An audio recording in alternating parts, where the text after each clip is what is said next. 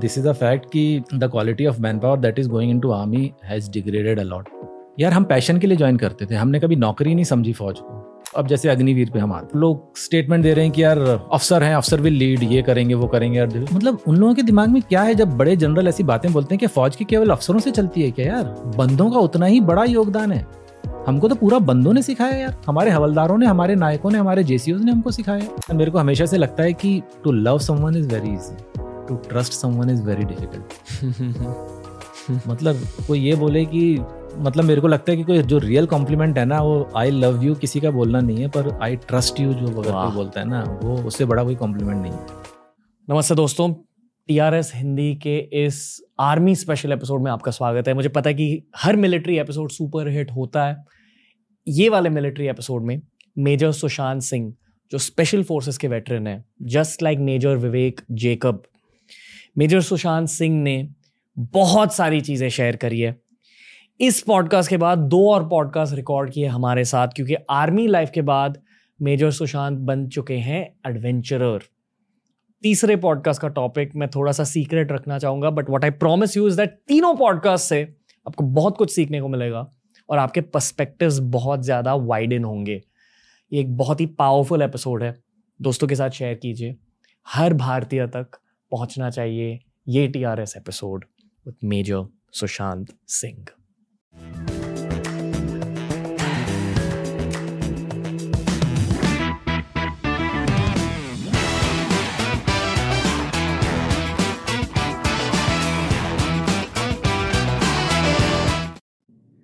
Major Sushant Singh the Ranveer show Hindi में आपका स्वागत है। बहुत बहुत धन्यवाद बुलाने के लिए। सर नॉर्मली मैं जब पैरा एस एफ़ के वेटरन से बात कर रहा होता हूँ थोड़ी सी नर्वसनेस फील होती है। थोड़ा सा डर फील होता है पर आपके साथ बिल्कुल भी डर फील नहीं हो रहा नर्वसनेस नहीं फील हो रही। ऐसा लग रहा है कि मैं कोई मेरे भैया से बात कर रहा हूँ। थैंक यू थैंक यू क्यों? ये ऐसे आपकी इतनी चिल वाइब कैसे है? यार अपनी वाइब के बारे में मैं तो बता नहीं सकता कि क्यों है। ये तो सामने वाला ही बताएगा कि क्यों ऐसी वाइब है पर हाँ ठीक है। शायद ये भी कारण होगा कि मेरे को फौज छोड़े दस साल हो गए। हम्म। और स्पेशल फोर्सेस के साथ एक मेरे को ये लगता है कि वहाँ पे ना आपको बहुत ज़्यादा रन ऑफ़ द मिल फौजी नहीं मिलेंगे। वहाँ पे हम क्योंकि पहली बात हम नौकरी करने गए नहीं वहाँ पे हम खुद एक एक्सप्लोरर के तरीके से गए हैं। वहाँ पे हम अपनी लिमिट्स एक्सप्लोर कर रहे हैं। हमारा बहुत इंटरेस्ट है और बहुत सारे स्पेशल फोर्सेज वाले आपको ऑफिसर्स ऐसे मिलेंगे जिनके बहुत डाइवर्सिफाइड इंटरेस्ट हैं। hmm. फौज is one of them which is जो सबसे ऊपर है। बट इनवेरिएबली आपको ऐसे लोग मिलेंगे जो बहुत ज़्यादा इंटरेस्टिंग है। और उनमें ये क्योंकि हमारी यूनिट में ही ऐसा है कि हम अपने रैंक पे नहीं चलते। जैसे बाकी फौज में जो रुतबा होता है ना कि यार ये हम अपने बंदों के साथ वैसे ही रहते हैं बिल्कुल। hmm. मैं पहले इन्फेंट्री में भी रहा हूँ दो साल उसके बाद मैं स्पेशल फोर्सेज में आया हूँ तो एक बहुत मार्क डिफरेंस है। hmm.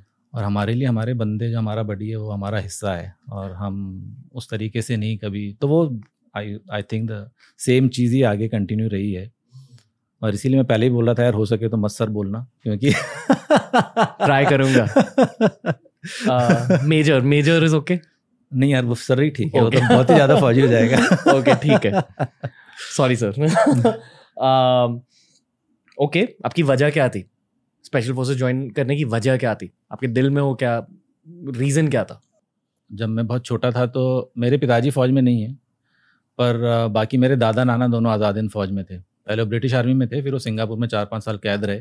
फिर जब सुभाष चंद्र बोस ने आज़ाद हिंद फौज इन्हीं लोगों से बनाई थी, जिनको जैपनीज़ ने कैद करके रखा हुआ था तो फिर वो वहाँ से बाहर आए, आज़ाद हिंद फौज में, फिर वहाँ से वो लड़ते लड़ते पूरे कोहिमा तक आए। बहुत किस्मत वाले थे कि वो सर्वाइव करे, क्योंकि बहुत करीब टू थर्ड आज़ाद हिंद फौज ख़त्म हो गई थी। तो उनका घर में आना हमेशा एक वो हुआ करता था, कि यार, चाचा जी आए तो वो मेरे को इतना क्रेज़ था एनडीए वगैरह का और इससे क्योंकि एनडीए की ना वो मैगजीन जैसे हर कॉलेज में पासिंग आउट कोर्स होता है, उनकी फेयरवेल होती है, उनके बारे में आप लिखते हो। तो एनडीए का एक ट्रेडिशन है कि वो मैगजीन एनडीए की जो मैगजीन निकलती है, उसमें 300 के करीब कैडेट्स होते हैं एक बैच में एनडीए के। तो और हर पहले पंद्रह स्क्वाडन होती थी, अब ज़्यादा हो गई। तो हर स्क्वाडन में करीब बीस लोग होंगे। और उसके हर कैडेट के बारे में उनके जूनियर्स उनके बारे में लिखा करते थे। तो करीब तीन सौ चार चार, पाँच पाँच लाइनें। और मैं जब मुश्किल से छठी क्लास में होऊँगा सातवीं क्लास में होऊँगा मैं तीन सौ कैडेट्स का पूरा पढ़ा करता था एक एक हम्म, कैडेट हम्म। के बारे में तो जो टर्मिनोलॉजी होती है ना लिंगो जो एनडीए का होता है वो मेरे को एनडीए जाने से बहुत पहले से पता था हम्म। कि जो- बहुत सुटेरा होता था उसको चिमनी बोलते थे हालाँकि वहाँ पे अलाउड नहीं सुट्टा मारना पर होते थे छुप छुप के मारते थे उसको स्कॉन चिमनी बोला करते थे जो बहुत ही भरा रहता था उसको जोश बॉक्स बोलते थे। और जैसे जे एल टी है जस्ट लाइक दैट बहुत सारे ऐसी टर्मिनोलॉजी हैं जो फौज में बहुत ही टिपिकल हैं। जीपीएल पता होगा शायद क्या वो इंटरनेट पर भी काफ़ी पॉपुलर है जीपीएल तो, हाँ तो ऐसे करके तो तब से मेरे समहाउ कभी कुछ आया ही नहीं ख्याल। और फिर जब मैं बारहवीं में आया तो मैंने तो कोई फॉर्म भी नहीं भरा था यार किसी और चीज़ का। मेरा तो कोई इंटरेस्ट ही नहीं था। और वैसे ही मेरे बहुत स्पिरिचुअल इंक्लिनेशन बहुत पहले से था। और ये समहाउ ना एक फ़ौजी की ज़िंदगी और एक जो स्पिरिचुअल लाइफ है मेरे लिए बहुत बहुत ज़्यादा सिमिलर है। बहुत ज़्यादा सिमिलर है। बहुतों के लिए नहीं है, क्योंकि जो आपका आइसोलेशन है या जो चीज़ें आप देखते हो, वो कई लोग लॉन्ग करते हैं कि यार मैं कब वापस सिविलाइजेशन में आऊँ, है ना? कब मैं शहरों के जो मज़े हैं नॉर्मल ज़िंदगी है, उसको मेरे में कभी नहीं था। मेरा बचपन से बहुत ही एक आइसोलेटेड और ऐसी ज़िंदगी का शौक रहा था और जो मेरे लिए मतलब वो परफेक्ट कॉम्प्लीमेंट्री था फौज और जो मेरी जिस तरीके की सोच थी। सर अक्सर मैं भारी सवाल पॉडकास्ट के सेकंड हाफ़ या। थर्ड फोर्थ इनिंग्स में पूछता हूँ। इस सवाल के बारे में मैंने बहुत टाइम से सोचा है एंड मैं डरता था। जब आप एक फौजी लाइफ चुनते हो खुद के लिए तो you know what you are going in for they say कि special forces are honestly like killing machines उनकी ट्रेनिंग ऐसे होती है। Commandos are top tier killing machines पर यहाँ आप स्पिरिचुअलिटी की बात कर रहे हो।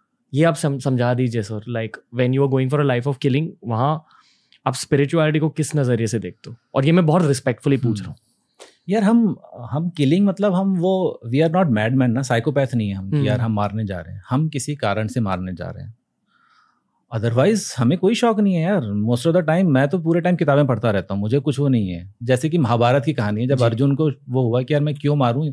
हम तो फिर भी टेररिस्ट को मार रहे हैं। वो तो अपने गुरु को अपने जो भीष्म पितामह थे उनको बाकी सारे भाइयों को और उनकी फौज में जो लोग थे उन सबको मार रहे थे वो। जी। तो वही शक अर्जुन के दिमाग में आया था कि मैं इसको इन लोगों को क्यों मारूं? जो भी था सत्य की लड़ाई थी जो कुछ भी थी पर लड़ाई शस्त्र उठाने पड़े लड़ना पड़ा। मेरे जैसों के लिए जिनको अच्छा कर्म करने पे विश्वास है और मतलब मेरे को तो ज़िंदगी में कोई अचीवमेंट बोल पूछे तो मैं कुछ नहीं बोलता मैं ये बोलता हूँ कि मैंने अपनी पूरी ज़िंदगी में अठन्नी का गलत काम नहीं किया है मैंने कभी कुछ गलत नहीं किया है। या कभी फरेब नहीं किया है कभी झूठ नहीं बोला मैंने आगे बढ़ने के लिए कभी किसी को मैंने नुकसान नहीं पहुँचाया अपने फ़ायदे के लिए जिसकी ग्राउंडिंग मेरी जो मैं बता रहा था आठवीं क्लास से शुरू हो गई थी क्योंकि मेरे को कभी उसमें कोई लॉजिक ही नहीं लगा और अगर कमिट करना है तो हंड्रेड परसेंट करना है कमिट बल्कि ज़्यादा ही करना है क्योंकि उसके अलावा एक्सेलेंस के अलावा और कोई रास्ता नहीं है ज़िंदगी में। हम्म, वो मेरी ऐसी सोच है। शायद एक्सेलेंस इज़ स्पिरिचुअलिटी एक्सेलेंस और स्पिरिचुअलिटी सेम ही होता। है अपनी फ़ील्ड में अपने धर्म में अपने कर्म में। स्पिरिचुअलिटी के कोनोटेशन थोड़े दूसरे हो जाते हैं है ना? अब जैसे रॉक स्टार्स हैं they are into just drugs sex and rock and roll ठीक है? But they are excellent in what they do. साला उनका commitment Pink Floyd still going strong still doing what he was doing but spirituality नहीं है उसमें but excellence भयंकर है excellence okay चलो एक्सेलेंस की बात करते हैं। स्पेशल फोर्सेस की ट्रेनिंग आपके दिल को और आपके दिमाग को कैसे बदल बदल देती है सर यार इसके पहले ना मैं वो शुरू करूँगा कि स्पेशल फोर्सेस बंदा जाता क्यों है? क्योंकि उसकी ट्रेनिंग तो बाद में आएगी। अब जैसे मैं यार जब आप एनडी में जा रहे हो तो अगर आप एक फौजी फैमिली से आ रहे हो सैनिक स्कूल से आ रहे हो तो बहुत फ़र्क पड़ता है बजाय कि आप एक सिविलियन बैकग्राउंड से जा रहे हो क्योंकि उनका सब पता है फौज के बारे में। उनको पता है कि फौज में अच्छा कैसे करना है और क्या करना है। हम तो जो जोश में पहुँच गए। हमारे लिए तो फौज फौज थी ना यार कि बस अपना ज़िंदगी बिंदास निकालनी है अपने मज़े करने हैं जोश टाइप ज़िंदगी हो। पर इन लोगों को पता रहता है कि यार अच्छा कैसे करना है पढ़ाई करनी है टाइम से ये करना है है ना? स्पोर्ट्स और गेम्स में अच्छे होने चाहिए। यार हम तो उन स्कूलों के पढ़े अंग्रेज़ी अच्छी होनी चाहिए है ना? हम तो यार क्या मैंने 94 में ट्वेल्थ करी थी? और सो कॉल्ड कॉन्वेंट स्कूल में तो और अच्छी अंग्रेज़ी होनी चाहिए और हम हम भल- भले इंग्लिश मीडियम स्कूल में पढ़े हों पर हम हमको तो अंग्रेज़ी इतनी सीखी थी मैम मैम मैं please go to the toilet है? इससे ज़्यादा तो हमने अंग्रेज़ी सीखी नहीं है। क्योंकि तो कहने का इंग्लिश मीडियम था बाकी तो सब हिंदी में चल रहा है। तो मतलब हम जैसों का तो स्ट्रगल शुरू हो जाता है। और कोई गेम स्पोर्ट्स या जैसा इंडिया का एजुकेशन सिस्टम है स्कूल में कौन सिखाता है फुटबॉल बास्केटबॉल पर जो फौजी बैकग्राउंड के लोग हैं जो सैनिक स्कूल से हैं उन्होंने सब कुछ सीखा हुआ है। ना हम्म। उनको सब आता है। तो गेम स्पोर्ट्स में भी उनको अब फौज का एनडीए और आईएमए का मेरिट सिस्टम ऐसा है कि यार इसी चीज़ों पे आपको नंबर मिलते हैं कि आपकी पढ़ाई में कैसे हो आप आपने कितने स्पोर्ट्स कौन सी स्ट्रिंग में खेले हैं ऐसे वैसे कर। यार अपन को कुछ पता नहीं था। हम वहाँ बिंदास अपने कर रहे थे जोश टाइप जो होता था फिजिकली स्टड थे। PT test VT test pass करने में कोई प्रॉब्लम नहीं होती थी उसके बाद यार अपन मज़े किया करते थे। और वो ना बहुत ही अनऑफिशियल टाइप का ज़माना हुआ करता था आजकल तो यार सारी चीज़ें सुधर गई हैं। वहाँ पे एनडीए में ना यार सबको पता था कोई पढ़ाई लिखाई नहीं हो रही। मैं थोड़ा सा बता श्योर श्योर बताइए सर तो एनडीए ना तब बहुत ही भुसंडी बाबा टाइप होता था मतलब कि पता था लोग कि यार यहाँ रगड़ने और मज़े करने हैं पढ़ाई लिखाई से कोई लेना देना नहीं। और रगड़ा इतना होता था कि यार क्लास हमारे लिए ना सोने की जगह हुआ करती थी मतलब हम्म, कुछ फ़ोटोज़ होंगे मैं फॉरवर्ड करूँगा देखना एनडीए की क्लास ना स्लीपिंग सेशन चल रहा है कि बंदे पड़े हुए हैं सो रहे हैं बुरी तरह। ब्रूल इकट्ठा हो गया नीचे उससे कोई फ़र्क नहीं। बंदे खड़े खड़े सोते हुए देखें। सोते हैं बड़- लड़के खड़े खड़े झूमते रहेंगे और ये वो सो रहे हैं। वो एक अलग स्टेट ऑफ़ जैन है कि भैया कुछ भी कर लो हमारी नींद कोई नहीं तोड़ सकता। और टीचरों को पता था जो पुराने टीचर थे ना जो बचपन से जो जिन्होंने कमांडेंट को भी पढ़ाया होगा वही हम हमको पढ़ा रहे थे क्योंकि एनडी में एक बार घुस गया तो घुस गए वही पढ़ाया जा रहा है उनको सब पता था। वो साले दस क्वेश्चन बता देते थे कि इसमें से आठ क्वेश्चन आएँगे। लोग तो भी फेल हो जाते थे।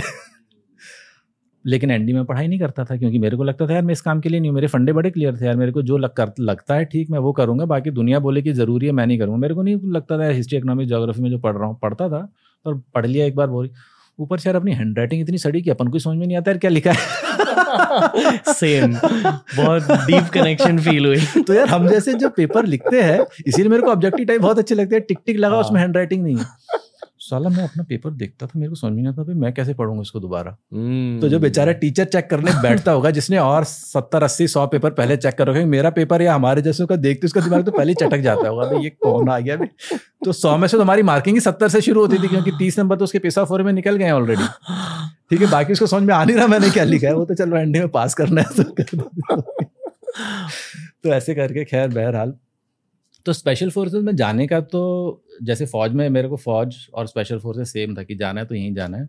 विंटर कट ऑफ़ पोस्ट थी चाइना बॉर्डर पे। जोशीमठ से आगे जाते हैं तो मलारी करके जगह है। अब तो वहाँ पे काफ़ी बड़ा फौज का सेटअप हो गया, पर जब मैं वहाँ पे था 2000 में तो it was an isolated post जहाँ थोड़ा सा एमिनेशन लगा रहता था उस पर दस पंद्रह बंदों की केवल गार्ड रहती थी। तो मैं वहाँ चला गया।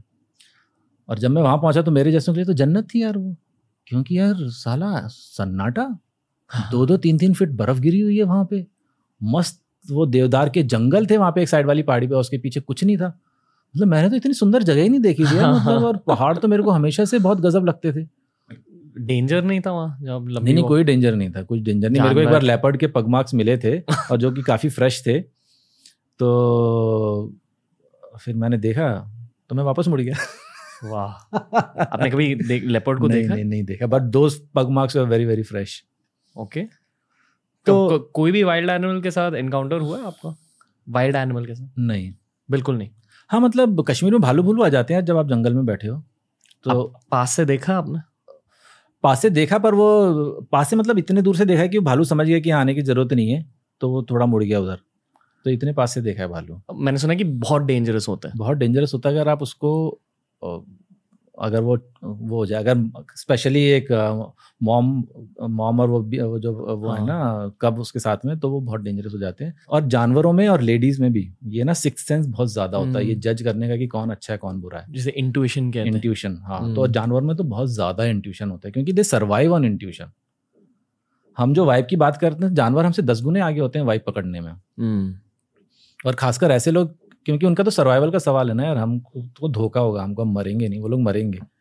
मैं एक बार एक जंगल हमारे घर के पास में एक जंगल है और एक पहाड़ी हल्की सी उसके ऊपर जंगल तो एक साला बंदा कुत्ता लेके घूमता है वहाँ उसने खुला छोड़ रखा कुत्ते को और वो जो जर्मन शेपर्ड था वो जो डबल कोट वाले जर्मन शेपर्ड होते हैं ना भयंकर खतरनाक। हम्म, अब यार वो भाई कुत्ता लेके घूम रहा है और उसने तो देखा ब्रूनो भाई ने कि यार ये बंदा कौन आ गया वो तो शूट मार दी उस ब्रूनो ने। और भाग रहा है और वो बंदा उसका चिल्ला रहा है पीछे Bruno Bruno come back come back और वो इतना बड़ा कुत्ता साला आ रहा है। मतलब फटेगी आपकी क्या करोगे आप? इतनी बुरी तरह भाग रहा मतलब उसके इंटेंशन बिल्कुल क्लियर थे पर मैं खड़ा रहा। क्योंकि आपने अगर डर दिखा दिया किसी जानवर को वो आपको खा जाएगा। उसमें खासकर ऐसे जानवर मैं बिल्कुल उसकी आँखों में देखता रहा। हवाबाजी नहीं कर रहा हूँ मैं सोचने की मैं बहुत एडवर्टाइजमेंट कर रहा हूँ पर मैं इसलिए बता रहा हूँ ताकि लोगों को और वो पता चले। तो वो आया और बिल्कुल ही जम्ड, उसके पॉज यहाँ पे और मुँह बिल्कुल उसका ऐसे था मेरे सामने और ह्यूज बड़ी जर्मन शेपर्ड और उस पीछे उस बंदे की फट रही थी कि यार ये तो खा जाएगा इसको। पर मैं बिल्कुल, मेरे को वाकई में कोई डर नहीं लगता पर उसने कुछ नहीं किया, उसने थोड़ी देर मेरे को ऐसे भाव भाव देखा and then he just went down और चुपचाप से फिर पूछ लाने लगा उसके बाद। फिर जब वो चला गया, फिर मैंने उसको अलग से बुलाया, उसकी मालूम मैं लाऊँगा धाप अगली बार साले ऐसे लेके घुमा कुत्ते का। तो उसके सामने नहीं बोला, नहीं तो ब्रूनो फिर माउंट हो जाता है मेरे ऊपर। तो वो इन लोगों में बहुत ज़्यादा होता है और उनको डर नहीं दिखाओ और वो नहीं करो तो कुछ उससे ये ऐसे मेरी सोच है और आज तक मैं ठीक ठाक चल ही रहा है और हम्म। बजाय सेल्फ प्रोटेक्शन या कुछ और करने के उनको डंडा मारने का कुछ मेरे को लगता है अगर इस तरीके से हम चीज़ों को बचा सकते हैं तो हमेशा से मेरे को लगता है फेथ बनाना बहुत ज़्यादा ज़रूरी है सोसाइटी में भी। हमारा फेथ बिल्कुल ख़त्म हो गया हर चीज़ में किसी में फेथ नहीं है। हमको हम्म। लोगों में फेथ नहीं है बाकी चीज़ें तो दूर की बात है। आपके दिमाग और दिल में बदलाव क्या हुआ पहले एनकाउंटर के बाद? यार मैं दिमाग और दिल का बताता हूँ क्योंकि जैसे कि मैं पहले बता रहा था कि हम लोग एनकाउंटर की या जो ऑपरेशन की कहानी सुनाते हैं ना जी। क्योंकि यार एस के कितने आए होंगे पॉडकास्टर जेकब आया है शायद कोई और आया होगा या मैं आया हूँ। तो यार जो हमारी इमेज है एस की जो लोग सोचते हैं यार मतलब दे आर गॉड सारा कुछ है उसमें हमारा बहुत छोटा कंट्रीब्यूशन है। और जब हम अपनी कहानियाँ सुनाते हैं तो लोग सोचते हैं यही रैम्बो है है ना? तो मेरे को पता है यार मैंने जितनी कॉम्बैट देखी है उससे कहीं ज़्यादा लोगों ने देखी कॉम्बैट अफसरों ने देखी जवानों में देखी जो अनसंग हीरोज हैं। और मैं मेरे को you have called me because because of special forces you have called me या जो कुछ भी थोड़े बहुत और वो चीज़ें होंगी तो उस रिकोगनिशन के लिए उस रेपुटेशन के लिए उन लोगों का बहुत बड़ा योगदान है। अब यहाँ पे if I narrate my incidences तो जनरल पब्लिक सोचेगी यार ये अपन माइकल है। मैं आपको एक ऑल्टरनेटिव व्यू पॉइंट दूँ इस चीज़ पे। Uh, मैंने अभी बहुत सारे मिलिट्री ऑफिसर्स के साथ पॉडकास्ट किए। मुझे ये भी पता चला है कि Indian army is biggest problem at this stage is branding और पब्लिसिटी hmm. और कोई प्रॉब्लम है नहीं honestly I mean at least from अब तो बहुत सारी प्रॉब्लम है यार ब्रांडिंग और पब्लिसिटी तो लीस्ट ऑफ़ ऑल प्रॉब्लम है। Okay. कोई मेरे को नहीं लगता कोई ब्रांडिंग और पब्लिसिटी की प्रॉब्लम है। भाई यहाँ तो लाइन लगी हुई है यार ज्वाइन करने के लिए लोगों की। अभी तो ये लोग ब्रेक लगा रहे हैं ज्वाइन करने के लिए। किसी के दिल में जुनून कम है क्या यार? जब as you are telling me कि यार जो फौजी ब्रॉडकास्ट करते हैं उसके बहुत ज़्यादा व्यूअरशिप है। hmm. तो यार क्यों है? मतलब एक्टर एक्ट्रेसेस से भी ज़्यादा व्यूअरशिप है शायद मैंने देखा था कुछ पॉडकास्ट की जो हम्म, है। हम्म। क्यों यार? वो लोग तो ग्लैमर की हाइट्स पे है ना। पर जो फौजी आके बोल रहा है वो लोगों के दिल को टच करता है। ऐसा कोई मेरे को नहीं लगता कि कोई ब्रांडिंग की प्रॉब्लम है कोई सारी इंटरनल प्रॉब्लम्स हैं। जो अगर प्रॉब्लम्स हैं तो ये जो अभी लेटेस्ट प्रॉब्लम घुसाई है और जो बहुत टाइम से एक जो आर्मी को डिग्रेड करने का जो पॉलिटिकल और ब्यूरोक्रेटिक एजेंडा चल रहा है प्रॉब्लम वो है बहुत ज़्यादा। आप चीज़ें शेयर करना चाहोगे? From an army person perspective हाँ मतलब अभी देखो जब मैं फौज में जा रहा था तो फौज was among the top three वो था ऑप्शंस जो यूथ था मतलब जो बारहवीं कर रहा है मतलब वो जुनून हुआ करता था। जी। और फौज की अगर आप हिस्ट्री देखो तो सारे रॉयल फैमिली वाले फौज में जाया करते थे। मतलब it was a matter of honour फौज में जाना लड़ना। आप नहीं भी गए तो भी मतलब जैसे इवन जो ब्रिटिश की रॉयल ब्रिटिश रॉयल फैमिली है सारे के सारे नेवी में जाएँगे एयरफोर्स में जाएँगे आर्मी में जाएँगे मतलब जाना है। अगर आपको गवर्न करना है तो आपको लड़ना पता होना चाहिए। आपको उन लोगों के साथ हैरी भी अफ़गानिस्तान में टूर ऑफ़ ड्यूटी करके आया हालाँकि उसको मना किया गया था। hmm. क्योंकि शुरू से जो युद्ध करना है या जो देश को डिफेंड करना है यार देश तो तब बचेगा ना जब आप डिफेंड कर पाओगे। और अगर आप फौज में नहीं हो तो आपको कोई अयोटा आइडिया ही नहीं है कि यार फौज है क्या चीज़। या क्या डायनामिक्स है फौज की? लोग क्यों मोटिवेटेड हैं? लोग क्यों मरेंगे? तुम कोई उनको करोड़पति तो बना नहीं रहे हो यार। You are just giving them peanuts है ना? और उसके लिए बंदा क्यों अपनी जान देगा? तो वो डायनामिक्स बहुत अलग हैं। हमारा मोटिवेशन कभी पैसा नहीं था। पर अगेन क्योंकि ये रॉयल फैमिली से लोग आ रहे थे और बहुत पढ़े लिखे लोग जा रहे थे तो इट वाज अब वो बहुत बड़ी कहानी है कि Nehru was absolutely against army और तब से लेके, और खासकर जब Manekshaw was the you know chief of army staff and जब बांग्लादेश की लड़ाई हुई मतलब उसने तो एक बार इंदिरा गांधी को स्वीटी बोला था। Sweetie this is not how the things are done तो जो लेवल ऑफ़ कॉन्फिडेंस था जो स्वैग था है ना हम्म। जो आत्मविश्वास था यार ये लोग बाकी मैं किसी की बुराई नहीं करना चाहता कुछ नहीं करना चाहता। बाकी तो जीव जूरी करने में बिज़ी है ना। पॉलिटिकल मास्टर्स हैं बाकियों को अपनी नौकरी बनानी है उनकी यही ज़िंदगी चल रही है। हमने थोड़ी यार शुरू में पॉलिटिकल मास्टर्स के पीछे आगे पीछे घूमना था। या ब्यूरोक्रेट्स के आगे पीछे घूमना था। यार, हमारा तो एक टास्क है। हमारा एक जुनून है। हमको आगे जाना है तो हमको लल्लो चप्पो नहीं करनी है भाई। जितना जाएँगे जाएँगे, बाकी हम अपनी बिंदास ज़िंदगी बिताएँगे। It's a very different attitude ये नौकरी नहीं है। और ये चीज़ें कभी अच्छी नहीं लगी हैं लोगों को। तो over a period of time जब मानिक शाह फ़ील्ड मार्शल बने तो there is an increment in pension या जो कुछ भी है। थोड़ा सा फैक्ट चेक करना पड़ेगा, पर नाम नाइन्टी परसेंट राइट कि उनको आखिरी तक जो इंक्रीमेंट था, उनको पे नहीं किया गया था, क्योंकि उन्होंने अलग अलग ही हासिल बनाए। Just he is a field marshal और वो ब्यूरोक्रेट्स अपनी कहानी सुना रहे हैं। वैन ही वॉज़ डाइंग तब एक ब्यूरोक्रेट गया था उसको पता नहीं एक करोड़ एक करोड़ कुछ चेक देने के लिए। कुछ नहीं। एंड ही बींग मतलब फौजियों को अपनी इज़्ज़त की खैर, वो रहता ना कि यार फौज के ऊपर कुछ नहीं तो नो वन से such kind of a thing तो धीरे धीरे यार वो, जब ऐसा डाउनग्रेड होना शुरू हुई फौज तो जो अफसर्स थे, उन्होंने अपने बच्चों को भेजना बंद कर दिया। यार ये तो ट्रेडिशन है ना गर्व से जाते हैं लोग साले। और वो आपके खून में है। तो वो क्वालिटी यानी बंद हो गई धीरे धीरे आर्मी। अभी तो यार आई एम नॉट सीइंग कि अभी कुछ हुआ है पर दिस इज़ अ फैक्ट कि the quality of man power that is going into army has degraded a lot a lot the quality of man power मतलब there is no dearth there is no dearth of people wanting to join army okay but the quality of man power that was जो willing थे आने के लिए, जो cream of the society यार cream of the society again बहुत ही एक डिबेटेबल टर्म है कि क्या है क्रीम ऑफ़ द सोसाइटी मतलब जिस पर्पज से लोग ज्वाइन करते थे, यार, हम पैशन के लिए ज्वाइन करते थे। हमने कभी नौकरी नहीं समझी फौज को, पर अभी लोग, बहुत ज़्यादा लोग केवल नौकरी के लिए ज्वाइन कर रहे हैं। तो वो क्वालिटी मैटर फौज में तो क्वालिटी बहुत ज़्यादा मैटर कि आप आए क्यों हो फौज में? अगर आप नौकरी करने के लिए आए हो तो आप अपनी ज़िंदगी रिस्क में नहीं डालोगे। फंडे बहुत क्लियर हैं पढ़ाई लिखाई करो अच्छी पोस्टिंग लो खुशी खुशी पोस्टिंग लो। अब जैसे अग्निवीर पे हम आते हैं अग्निवीर वाली बात। हम्म।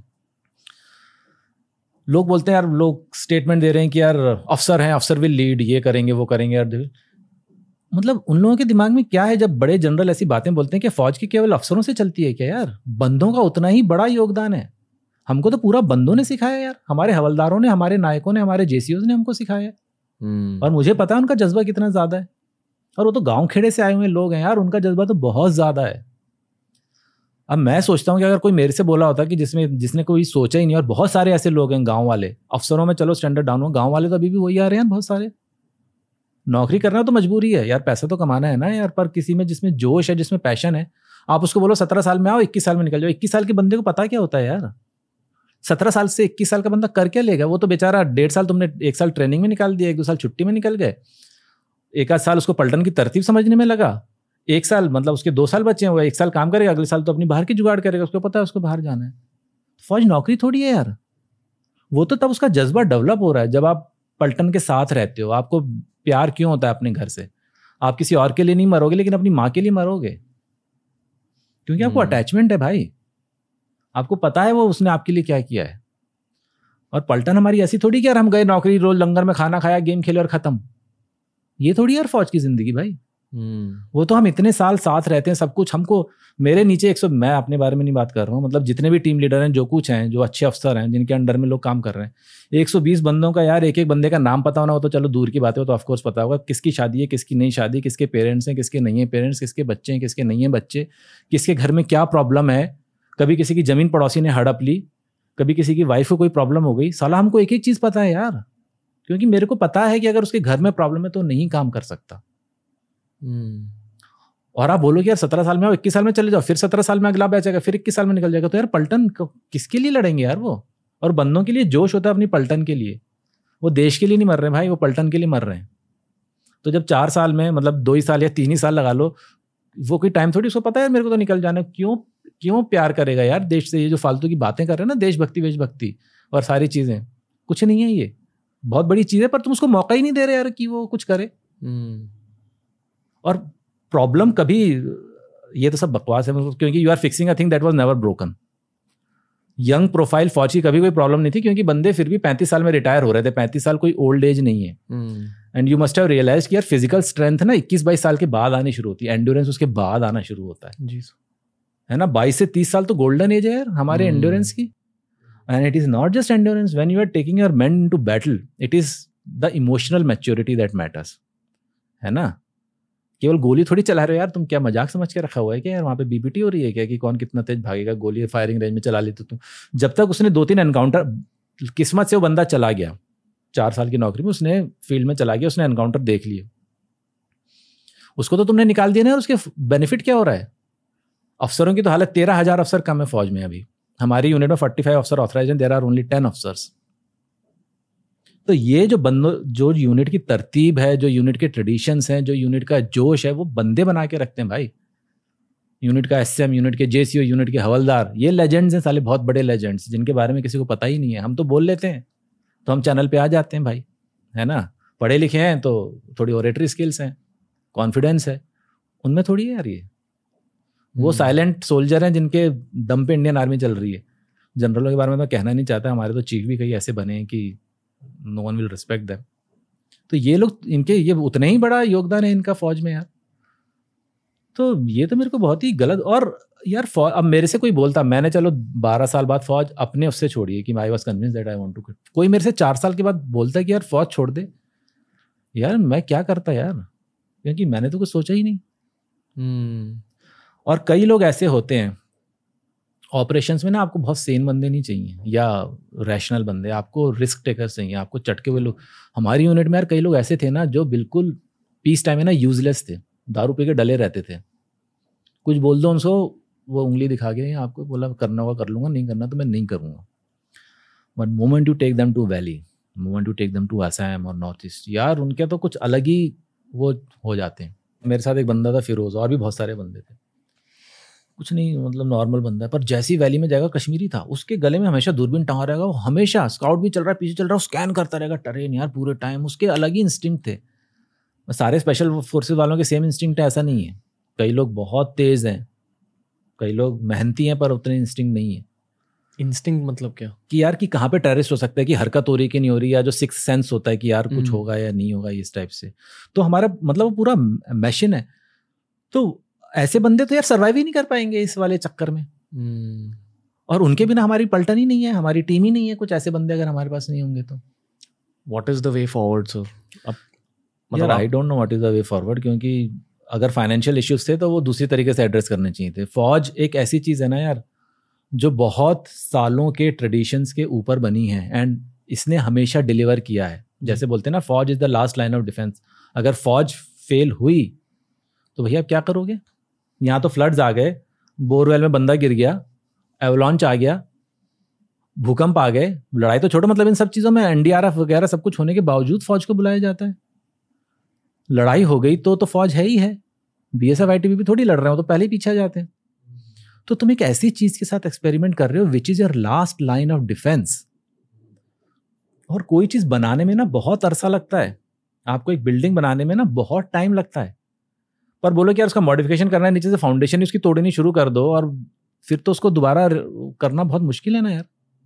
और एक बार जहाँ ट्रेडिशंस टूट जाते हैं ना, उसको दोबारा उसको इनकलकेट करना बहुत मुश्किल है, बहुत ज़्यादा मुश्किल है। तो मेरे को तो यार ये बहुत ही अजीब सी बात लगती है कि बहुत सारी और जगह पैसे बचाने की, बहुत सारी और जगह एक्सपेरिमेंट करने की यार for should be the last thing to experiment क्योंकि इफ़ हो सकता है सक्सेसफुल हो, हालाँकि मेरे को पता नहीं कैसे successful but if it fails then फिर क्या होगा? फिर आपके दोबारा से पूरी भर्ती शुरू करोगे, दोबारा सारी चीज़ें शुरू करोगे। और वो तो कंटिन्यूटी टूट गई ना यार। अभी जो पच्चीस परसेंट सिलेक्ट भी हो रहे हैं, अभी तो यार, चलो मैं मानता हूँ कि पहले बीस तीस परसेंट शिट लोग आते होंगे, ठीक है, पर उसमें से बाकी के लोग तो अच्छे आ रहे थे ना यार। अभी तो उसमें से केवल पच्चीस परसेंट लोगों को होना है तो पहले से चटक बन जाएँगे। यार मेरे को तो यार सिलेक्ट कैसे होना है? है ना नौकरी? तो यार फौज इन चीज़ों पर थोड़ी चलती है कि मेरे को तेरे से अच्छा करना है, आपस में कंपटीशन यूनिट में आपस में कभी कॉम्पिटिशन नहीं होता। यहाँ तो सर्वाइवल के लिए कंपटीशन है भाई। तो ट्रस्ट कैसे होगा? तो वो फेथ कैसे आएगा लोगों के अंदर? वो कैसे लड़ेंगे भाई? आपने फौज को छोड़ा क्यों? यार मैंने फौज को छोड़ा क्यों? हाँ। तो फौज में ऐसा होता है कि यार जो दस बारह साल है ना वो बहुत एक्टिव सर्विस के हैं। उसके बाद जो आपको एक्शन करना है जो सारी चीज़ें करनी है क्योंकि उसके बाद you become lieutenant colonel you आप सेकंड इन कमांड बन जाते हो उसके बाद आप कमांडिंग अफसर बनोगे तो जो फ़ील्ड की नौकरी है आपकी जो एक्शन है वो सारा कुछ ख़त्म हो जाता है। पर्सनली स्पीकिंग मैंने कभी नहीं सोचा था कि मैं मैं तो इतना डाई हार्ड फौजी था यार। आई स्टिल रिमेंबर कि जब मेरे भाई ने एयरफोर्स छोड़ी थी and I still remember the letter उसकी आखिरी लाइन लिखी हुई थी कि services of squadron leader Prashant Singh are hereby terminated मेरी तो आँखों में आँसू आ गए थे। मेरे को आज तक वो डायलॉग याद है। तो मैंने तो कभी नहीं सोचा था कि मैं कभी फौज छोड़ूँगा। फौज इज़ लाइक है ना गार्डन हेड जो होती है ना जी। उस टाइप की है। हम्म। फौज में एक लिमिटेड अमाउंट ऑफ़ दिमाग चाहिए आपको। अगर आप में कुछ ज़्यादा है you will be cut to size तो क्योंकि वो है डायमेंशन बने हुए हैं गार्डन हैच के आपको उसी के अंदर रहना है। जो अंडर परफॉर्मर है जिन्हें कुछ नहीं करना वो भी कोजिली बहुत अंदर खुश रहेंगे क्योंकि नौकरी है करते रहो। पर अगर आपके बहुत एस्पिरेशन हैं आपका दिमाग आप में क्रिएटिविटी है आपको कुछ और करना है तो यार वो it is a it is a bad place to be in क्यों? मतलब एक्सपैंड नहीं हो सकते उस करियर में। यार मतलब द थिंग इज़ जैसे मेरे जैसे मेरे को ट्रैवल करना है या मेरे को मेरे को मार्शल आर्ट सीखना है या मेरे को और बहुत कुछ पढ़ना है। यार मैं शुरू से ना, मेरी अभी भी यही तमन्ना है कि मैंने पढ़ा नहीं है मेरे को पढ़ने का बहुत ज़्यादा शौक है। मैं, मेरा अभी भी एक कोई ड्रीम है तो ये ड्रीम है कि मैं एक अच्छी यूनिवर्सिटी में जाकर तीन साल पढ़ना चाहता हूँ, बहुत अच्छा। तो ये सारी चीज़ें नहीं है ना, फिर और उसके बाद it is all repetition same thing again and again and again I am not saying that there is anything wrong absolutely this is just my thought process जितना मैंने आपके बारे में अब तक जाना है, आप एक एक्सप्लोरर हो दिल से like more of an explorer than anything मतलब एडवेंचर एक्सप्लोरेशन एक्शन ये आपके मोटिव्स हैं मोटिवेशंस है। हाँ यार मेरा हमेशा से एक वो है मतलब जील टू एक्सेल यार। hmm. मतलब एक ज़िंदगी है और कभी कभी मेरे को लगता है कर्स भी है। कर्स दूसरे सेंस में अगर मैं बोलूँ कि जैसे आपको बहुत कुछ करना है तो you are not I won't say the word restless पर आपको हमेशा लगता है मैं करके you always question things okay fair है ना कि यार मैं क्यों कर रहा हूँ ये? है ना कि इससे मेरे को क्या मिल रहा है? पैसों के लिए तो मैंने फौज ज्वाइन नहीं करी थी ना। फिर मैं स्टाफ hmm. काम करता। तो यार मैं वो तो मेरे बहुत पहले से क्वेश्चन आने शुरू हो गए थे ये मैं क्यों कर रहा हूँ? Okay okay. यही यही माइंडसेट को ध्यान में रखते हुए उन बारह सालों में सबसे बेस्ट मोमेंट्स क्या थे आपके? यार बारह सालों में तो डेफिनेटली जो टाइम मैंने अपना वैली में निकाला जो बंदों के साथ निकाला। नेचर में। ऑपरेशंस में और उस जगह पे ओके okay. वो सबसे क्योंकि उसी के लिए फौज ज्वाइन करी थी। बाकी के जो मेरे taste we evolve with time है ना? और जैसे कि मैंने बोला कि फौज जैसा मेरा माइंडसेट था या जो जो स्पिरिचुअली इंक्लाइंड है कुछ है क्योंकि यार हम इतनी सुंदर जगहों में रहते थे या इतनी सुंदर जगह ऑपरेशन करने जाते थे मेरे दिल से आवाज़ आती थी काश मेरे हाथ में राइफल नहीं होती और मैं यहाँ आराम से बैठा होता कोई किताब लेके या मैं आराम से यहाँ रह रहा होता। मतलब नॉर्मल बंदे सोच भी नहीं सकते कि हिंदुस्तान मतलब हिमालय कितनी ज़्यादा सुंदर जगह है। स्पेशली हिमालय के अनएक्सप्लोर्ड पार्ट हाँ जो कश्मीर वगैरह के जो ऐसी जगह हैं जो आउट ऑफ़ टूरिस्टी सर्किट है और जो सारा कुछ है मतलब मेरे को नहीं पता जन्नत क्या होगी पर उससे सुंदर कुछ हो सकता है मुझे नहीं पता। कुछ बताइए उस जगह के बारे में सर। अगेन वो it's a matter of perception क्योंकि इतने सारे लोग निकलते हैं और उनको कुछ फ़र्क नहीं पड़ता और मैं सोचता हूँ यार ये कैसे आप निकल के चले गए और आप एक मिनट के लिए रुके भी नहीं और आपने देखा भी नहीं और आपके दिल दिल में मतलब your heart did not even miss a heartbeat मेरे को तो यार नेचर से बहुत ज़्यादा वो है I can live my life all alone in और मैंने बिताई भी ऐसी ज़िंदगी। मतलब यार जो फूल खिलते हैं ना छोटे नीचे, हम उनको दबाते हुए चलते रहते हैं, पर जब नया ब्लूम होता है पहाड़ों में और सारी चीज़ें, या जो जो सनसेट और सनराइज होते हैं जो पहाड़ों के, मेरे को आज तक एक सनसेट हम ऑपरेशन से वापस आ रहे थे। दो दिन बैठे रहे, बारिशें हो रही थी, बहुत भयंकर, और हम साले जंगल में, झाड़ियों के बीच में बैठे हुए हैं, कुछ नहीं मिला साला, ऐसे ही बैठे रहे बहुत टाइम तक, एक घर को सर सर्वेलेंस गाँव में किनारे पे घर था, उसमें बैठे हुए थे। और क्या था यार लास्ट लाइट के पहले आपको निकलना रहता था, क्योंकि गाँव वालों ने देख लिया, आप निकल रहे हो, और आपको बस पकड़नी है एक जगह से अपनी लोकेशन जाने के लिए, क्योंकि आपकी लोकेशन साठ किलोमीटर दूर है तो साले रास्ते में कहीं एम्बुश कर देंगे तुम लोगों को। तो बड़ा डाइसी रहता था जब आप डी इंडक्ट कर रहे हो, क्योंकि अब तब सरप्राइज़ लॉस हो चुका है, और अगर वाकई में वहाँ पे टेररिस्ट हैं तो वो एम्बुश करेंगे आपको बीच में, बहुत ज़्यादा चांसेस होती थी।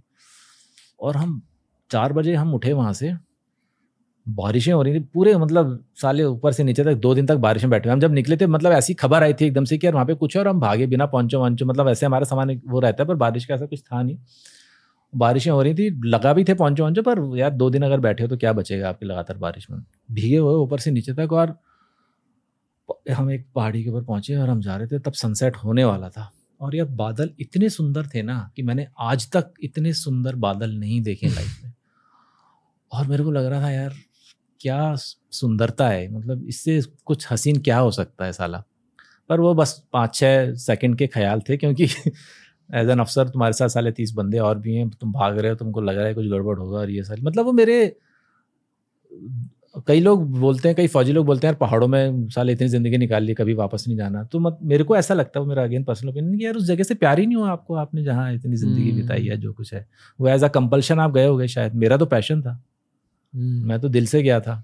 ओके आपकी आपका ये जो सेकेंड करियर है एज एन एडवेंचरर मेरे लिए I would like to term it as that बहुत सारे सवाल पूछने आपको बट कुछ स्पेशल फोर्सेस के सवाल भी पूछने मुझे हम्म। कि इसी फ़ेज़ में ऑपरेशंस के बारे में मत बताइए सर पर ये बस थोड़ा हमें टीम वर्क के बारे में बता दीजिए कि वहाँ जब एक तीस बंदों की टीम होती है तो आपस में वाइब क्या होती है? सपोज़ कॉम्बैट सिचुएशन स्टार्ट हो जाती है तो फिर कोऑर्डिनेशन कैसे होती है हम्म। एक दूसरे के साथ? इज़ इट वर्बल कम्युनिकेशन क्या होता है? या इतनी ज़्यादा ट्रेनिंग हो चुकी है कि सब लोग इन सिंक है फ्लो में होता है? यार एक तो जो सब, मेरे को लगता है जो स्पेशल फोर्सेस की जो सबसे खास बात है और which makes it stand out from और ये मैं ये इसलिए नहीं कि मतलब बाकी के भी इन्फेंट्री बटालियन और आर बटालियन बहुत ज़बरदस्त हैं बहुत कुछ है। पर उनमें क्या है वो उतनी कंटिन्यूटी नहीं हमें काफ़ी एक हद तक कंटिन्यूटी रहती है। तो इसलिए जो हमारी जो बॉन्डिंग है ना वो एक बहुत अलग लेवल की होती है। तो जो जैसे जनरली अफसरों के अफसर ही अच्छे दोस्त होते हैं हमारे तो बंदे भी उतने अच्छे दोस्त हैं।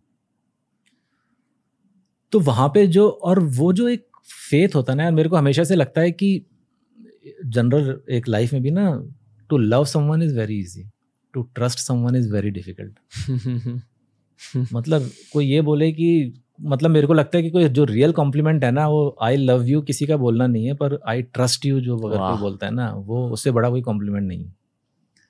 तो वो जो एक जो फीलिंग होती है ना यार कि तुम साला आँख बंद करके विश्वास कर सकते हो किसी पे कोई फरेब नहीं है। हम्म। कोई धोखा नहीं है।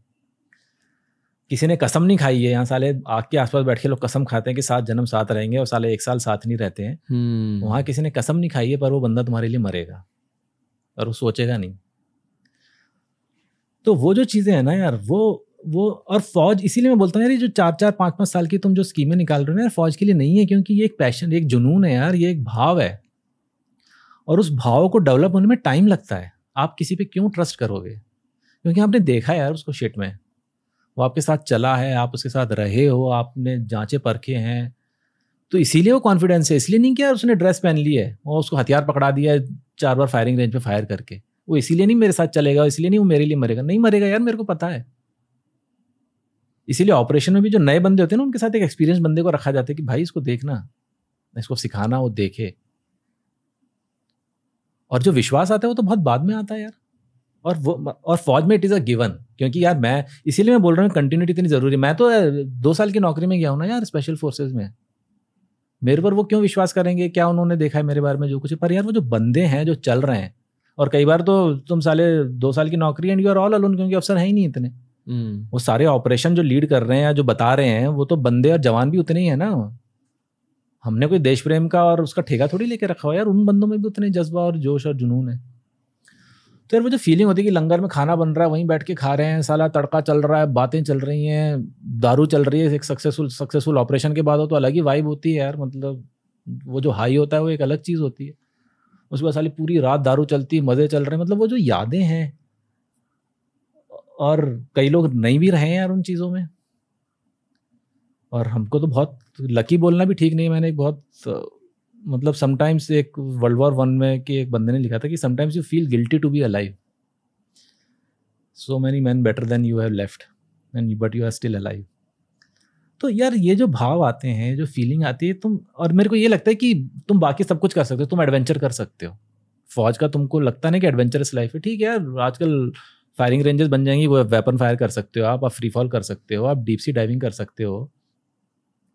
और आप उस चीज़ को महसूस नहीं कर सकते, है ना? आप उस कामराडरी को नहीं महसूस कर सकते। आप उस जज्बे को नहीं महसूस कर सकते, और वो जज्बा एक साथ रह के, एक साथ इतने टाइम बुरी चीज़ें देख के बनता है, वो पैशन तब बनता है। तो इसीलिए ऑल मतलब बाकी सब कुछ मैं अभी भी जैसे मैं बहुत अलग ज़िंदगी बिता रहा हूँ, सब कुछ कर रहा हूँ और हमारा यूनिट से नाता अभी भी वैसा का वैसा है यार। अब इन टच हो हंड्रेड परसेंट यार एक एक बंदे से हम हर साल हो सके तो हर साल यूनिट जाते हैं। कौन? आप लोग अपने घर नहीं जाते हैं यार। और हम हम्म। अभी भी जाए मतलब जैसे अब तो बहुत जूनियर मेरे कोर्स में तो कुछ साल में ब्रिगेडियर बन जाएँगे। तो अभी जो बंदे हैं आधे से ज़्यादा तो मैंने देखे भी नहीं है पर उससे कोई फ़र्क नहीं पड़ता है। क्योंकि मैं उन बंदों से क्योंकि वाइब तो सेम है ना भाई। हम्म। जिस जुनून से जिस पैशन से मैंने ज्वाइन किया था उनमें भी वही है। हम्म। तो वो एक सबसे ज़्यादा चीज़ है जो जो फौज को एक बिल्कुल हट के ऑर्गेनाइजेशन बनाती है, जो जिसका कोई तोड़ नहीं है, वो चीज़ आप कहीं एक्सपीरियंस नहीं कर सकते हो। जितने भी स्पेशल फोर्सेस के वेटरन्स इस पॉडकास्ट पर आए हैं, हमेशा ये बॉन्डिंग के बारे में बात की है हर एपिसोड में, कि आई थिंक मेजर जेकब ने एक बार कहा था कि in the battlefield the raw emotion you feel the truest emotion you feel is love एक दूसरे के लिए प्यार फील होता है। इज़ इट ट्रू भाई तब तो एक्शन जब चलता रहता है ना तो तो कुछ पता ही नहीं रहता है कि क्या चल रहा है। क्योंकि तब तो आपका दिमाग सब लोग कि भाई काम खत्म करना है। पर उसके बाद जो होता है ना यार देखो ज़िंदगी में ना जो रिलेशनशिप मुश्किल वक्त में बनती है ना वो हमेशा चलती हैं। हम्म। जो ऐसे हल्के में बन गई ना रिलेशनशिप हम्म। वो चलती नहीं है। और जब आपने मुश्किल वक्त देखा है साले हर किसी को ना हर किसी की औकात पता चल जाती है।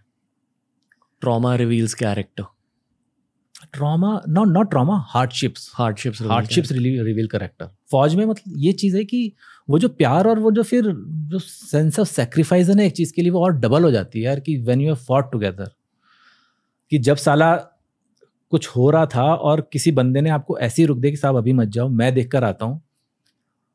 और वो इसलिए नहीं गया था कि मैं नहीं देख सकता था उसको ये लगता था कि साहब को कुछ हो ना जाए। ठीक है? तो वो जो सेंस ऑफ़ कमिटमेंट होता है, जो सेल्फलेसनेस होती है तो वो तो यार वो किसी प्यार से ऊपर बढ़ के प्यार थोड़ी नीचे वाली जगह है। गाइडी मोपसा करके एक फ्रेंच ऑथर है, उसके ने बहुत ज़बरदस्त लाइन लिखी है। You you have never lived till the time you have almost died people those who fought for it have a special flavour the protected one shall never know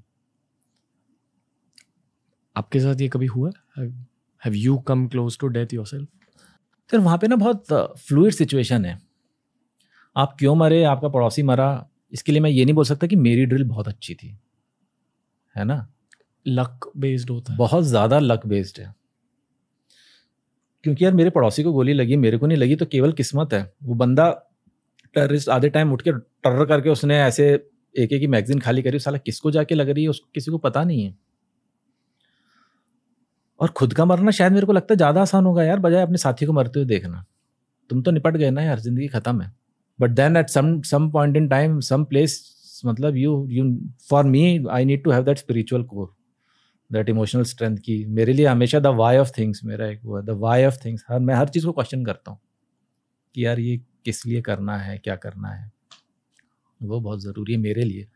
कई लोग नहीं होते स्पिरिचुअल उनको कोई फ़र्क नहीं पड़ता यार वो माइकल हैं साला उनको कोई फ़र्क नहीं पड़ता। मेरे बहुत सारे जूनियर और सीनियर ऐसे हैं कि उनको लगता मैं तो साला सुबह साढ़े पाँच बजे उठ के अपना क्लासिकल म्यूज़िक सुनना शुरू कर देता था उनको लगता था साला ये कौन? क्या सर वो साला सुबह से पिंक फ्लड सुन रहे होंगे और उतने पम्पडअप होंगे? तो ये बहुत अलग अलग type and that is what makes us so happening मैं भी सब सुनता हूँ यार नवंबर रेन एसी डीसी साला गन्स एंड रोजेस है? एन्या वैन्या हुआ करती थी पहले वहाँ से लेके डीडो से लेके साला कभी जस्टिन बीबर सॉरी सॉरी भी सुन लेते। वो कोई आजकल मेरी वो, वो वीना के आते ना यंग क्राउड तो उनके पता चलता रहता है कि क्या चल रहा है लाइफ में। पर मैं तो क्लासिकल सुनने वाला बंदा हूँ यार। जब एनकाउंटर नहीं चल रहा होता एंड मान लो एक एक ऑपरेशन जस्ट खत्म हुआ होता एंड यू नो कि okay the mission is successful आप थोड़ी ऐसे सेफ़ जोन में हो तब वाइब क्या होती है? रिलैक्स्ड भाई तब बिल्कुल गजब की वाइब होती है ऑपरेशन एरिया में। मतलब that is what I love about special forces कोई हवाबाजी नहीं है। काम नहीं है तो काम नहीं है। हमारे जैसा फोकट पने में एक्सपर्ट भी कोई नहीं हो सकता। साले कुछ बंदे होते हैं जो दो दो दिन सोते रहते हैं। कोई फ़र्क नहीं। उठे दारू पी और फिर से सो तो अलग अलग मज़े रहते हैं फिर आराम से मतलब बिंदास एडम चल रहा है क्योंकि आपके कपड़े गंदे हैं कपड़े सूख रहे हैं सब एडम के बंदोबस्त हो रहे हैं हथियार सफ़ाई हो रही है लंगर में बैठे गप्पे चल रही हैं पिक्चर विक्चर देख रहे हैं सारा कुछ इस टाइप से पर वो स्टेट ऑफ़ रेडीनेस हमेशा रहती है कि ऐसा नहीं कि प्रॉब्लम हम्म। ये है कि दारू का मैंने थोड़ा एग्जैजरेट कर दिया क्योंकि यार आप आए और ये नहीं पता आपको नहीं पता ना अगली खबर कब आएगी साली आ सकती है अगली खबर तभी आ हम्म। सकती है और आपको तभी निकलना भी पड़ सकता है हम्म। आप ये नहीं बोल सकते कि मैं तीन दिन से बाहर था अपनी ऐसी तैसी करा रहा था और अभी मैं बाहर नहीं जाऊँगा हम्म।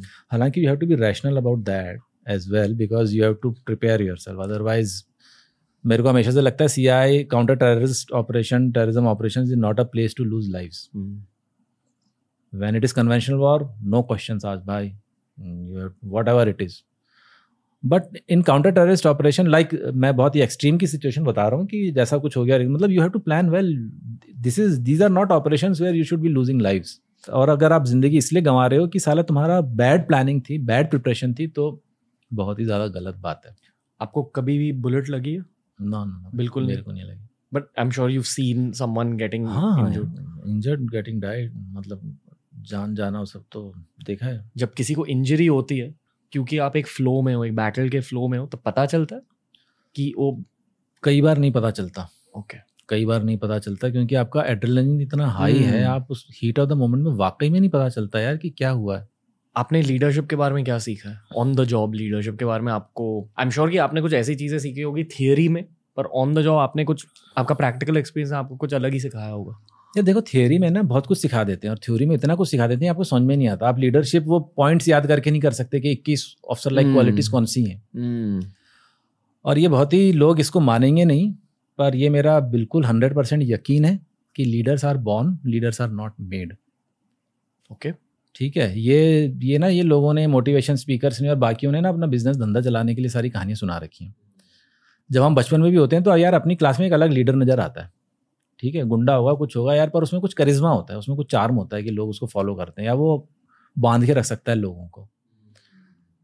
एक मेरा सीनियर हुआ करता था उसने पढ़ लिया कि humour is a good officer like quality ना। असली में ह्यूमरस था नहीं उसने साले ने दो जोक याद कर लिए। साला जहाँ जहाँ जोक चेप दे वो वाला यार हमको इतनी इरिटेशन होती थी ना और हाँ हाँ हाँ खुद हंस रहा है साला क्योंकि उसको हंसना है। और बाकी के लोग सोच रहे हैं यार हम चार यार ये ह्यूमर थोड़ी है। Humour is spontaneous you have to see humour in every place है ना? किसी भी सिचुएशन में यार तुमको चीज़ें लाइट अप करनी है तो ये तुम वही घिसा पिटा जोक थोड़ी दोबारा सुना दोगे। वो तो तुमको वही ह्यूमर देखना है। तो एज अ लीडर सबसे ज़रूरी बात है कि यार तुम जो एक अंडर कॉन्फिडेंट बंदा होता है ना वो कभी एक बहुत स्मार्ट बंदे को अपने साथ नहीं रखता। वो उसको क्योंकि हमेशा आईना दिखता रहता है कि इज़ बेटर देन मी पर जो एक बहुत कॉन्फिडेंट बंदा है ना वो चाहता है कि there should be people who are better than him he will never hesitate in getting guys who are better than because it is at the end of the day how your team performs. Leadership की नहीं बात कर रहा हूँ यार। Leadership एक अलग game है पर स्किल्स होती हैं। एज अ लीडर तो you are a leader but then some of the skills हो सकता है किसी और में तुमसे अच्छी हो। क्या होती है लीडरशिप की गेम अकॉर्डिंग टू यू यार लीडरशिप की सबसे बड़ी गेम तो मेरे को ये लगती है कि भाई कि आप किस तरीके से अपनी टीम को इस लेवल पर उठा के ला रहे हो कि जोश और जुनून से भरे हो कभी किसी चीज़ को ना ना बोलें और they are always ready to perform to the best अगर आप ये जज्बा हर चीज़ में इंस्टिल कर पा रहे हो लीडर तुम किस लिए एक टास्क तुमने खत्म करना है ना तुमको एफिशिएंसी लानी है अपने काम में तुमको जुनून लाना है अपने काम में। और ये मैंने देखा है कि अगर तुम एक अच्छा बंदा ले आओ यार जिसमें जिसमें जोश और जुनून है वो साला ना एक मुर्दे में जान डाल सकता है अपने बातों से अपने अपने खुद के एग्ज़ाम्पल से या जोश दिलाने में। तो लीडर का मेन काम है काम करने वाले तो बहुत सारे हैं यार काम तो करेंगे। वो लीड करना एक बहुत एक अलग वो है। और ऐसे देखो हीरे को ना आप तराश के बहुत अच्छा हीरा बना सकते पर आप हीरे को प्रोड्यूस नहीं कर सकते मतलब ऐसे पैदा नहीं कर सकते। वो ज़मीन में कहीं से निकला है तो ये लोग जो बोलते हैं ना यू कैन मेक लीडर ना बहुत देखें कोई you can not make leader यार वो पूरे फौज की ज़िंदगी निकाल देते हैं उनको सल्यूट इसलिए मिलते हैं क्योंकि वो अफसर हैं वो नीचे वाले जानते हैं। फिर? इस एपिसोड के शुरुआत में मैंने ये सोचा कि इसी एपिसोड में एक्सपेडिशन की भी बातें होंगी एडवेंचर्स हम्म, आपके येटी एक्सपीरियंस की बातें होंगी। बट आई थिंक ये वाला फौज का एपिसोड यहीं एंड करना चाहिए और हमें एक और हिंदी एपिसोड उन टॉपिक्स पर अभी स्टार्ट करना चाहिए सर बिल्कुल बिल्कुल। तो इस फौज के एपिसोड के एंड में आप कुछ ऑडियंस के लिए कहना चाहोगे फौज के बारे में? Considering where we are as a country right now यार फौज ना एक पैशन है। उसको आप एक नौकरी की तरह मत लो। बिकॉज़ आप ना फौज के साथ जस्टिस करोगे ना अपने साथ जस्टिस करोगे। और जिसमें जुनून है उसको दो बार नहीं सोचना चाहिए। कुछ मत सोचो यार ये क्या चल रहा है? अग्निवीर चल रहा है क्या चल रहा है? जो कुछ चल रहा है। भाई तुम्हारे दिल में जज्बा है और ये लिखी हुई बात है कि जो एक्सपीरियंसेस फौज में होंगे वो कहीं नहीं होंगे। तो भैया जस्ट गो फॉर इट कुछ इधर उधर सुनने की ज़रूरत नहीं है। और मेरे को हमेशा से लगता है कि we have to follow our heart don't listen to anyone don't listen to me if I said anything negative about फॉज don't listen to me क्योंकि इतने सब कुछ होने के बाद अगर कोई मेरे से पूछे कि ज़िंदगी में क्या हाईएस्ट पॉइंट था या क्या था मोस्ट चेरिश टाइम तो इट विल स्टिल बी दोस्त जो मैंने बारह साल में जो मैंने फौज में बिताए थे। तो भैया बहुत ज़रूरी है। और ये जो कई बार लोग बोलते हैं कि पेट्रोटिज्म बकवास है आजकल एक नया फ़ैशन आ गया है कुछ चीज़। मेरे लिए तो यार पेट्रोटिज्म से बढ़ के कोई चीज़ नहीं है। और मेरे लिए पेट्रियोटिज्म में फ़ौज से बढ़कर कुछ भी चीज़ नहीं है। तो भैया जिसको जाना है बस जस्ट गो फॉर इट या on behalf of youth Beer Biceps team और मैं खुद आपसे आपको सल्यूट करना चाहूँगा Jayant sir. Thank you buddy thank you for the service for the country and thank you for the inspiration आपने इसी एपिसोड के थ्रू बहुत सारे यूथ को इंस्पायर किया. I am sure they will be people who will be very ready to join the army after this episode thank you thank you thank you thank you तो दोस्तों ये था आज का एपिसोड मैं जानता हूँ कि मेजर सुशांत के ओपिनियंस काफ़ी स्ट्रॉन्ग हैं। बट जब मिलिट्री की बातें की जाए आर्मी की बातें की जाए सिर्फ़ जो वेटरन्स होते हैं ना जिन्होंने आर्मी में सर्व किया है आर्मी में एक्चुअली काम किया है उनके पास वो राइट right रहती है कि they can express powerful opinions अगर उनकी राय एकदम ज़्यादा स्ट्रॉन्ग है ऑलमोस्ट ऑफेंसिव है ऑलमोस्ट शार्प है, यार, ये स्पेशल फोर्सेस के वेटरन है। इंडियन आर्मी का हर कोई मेंबर स्पेशल फोर्सेस तक भी नहीं पहुँचता स्पेशल फोर्सेस के वेटरन है। तो बिफोर यू कमेंट अगर ये पॉडकास्ट ने आपको ऑफेंड कर दिया, या हमारे किसी भी पॉडकास्ट ने आपको ऑफेंड कर दिया तो पहले ये याद रखिए कि ये सारे के सारे गेस्ट सारे के सारे लोग, उनके सब्जेक्ट्स के एक्सपर्ट्स होते हैं।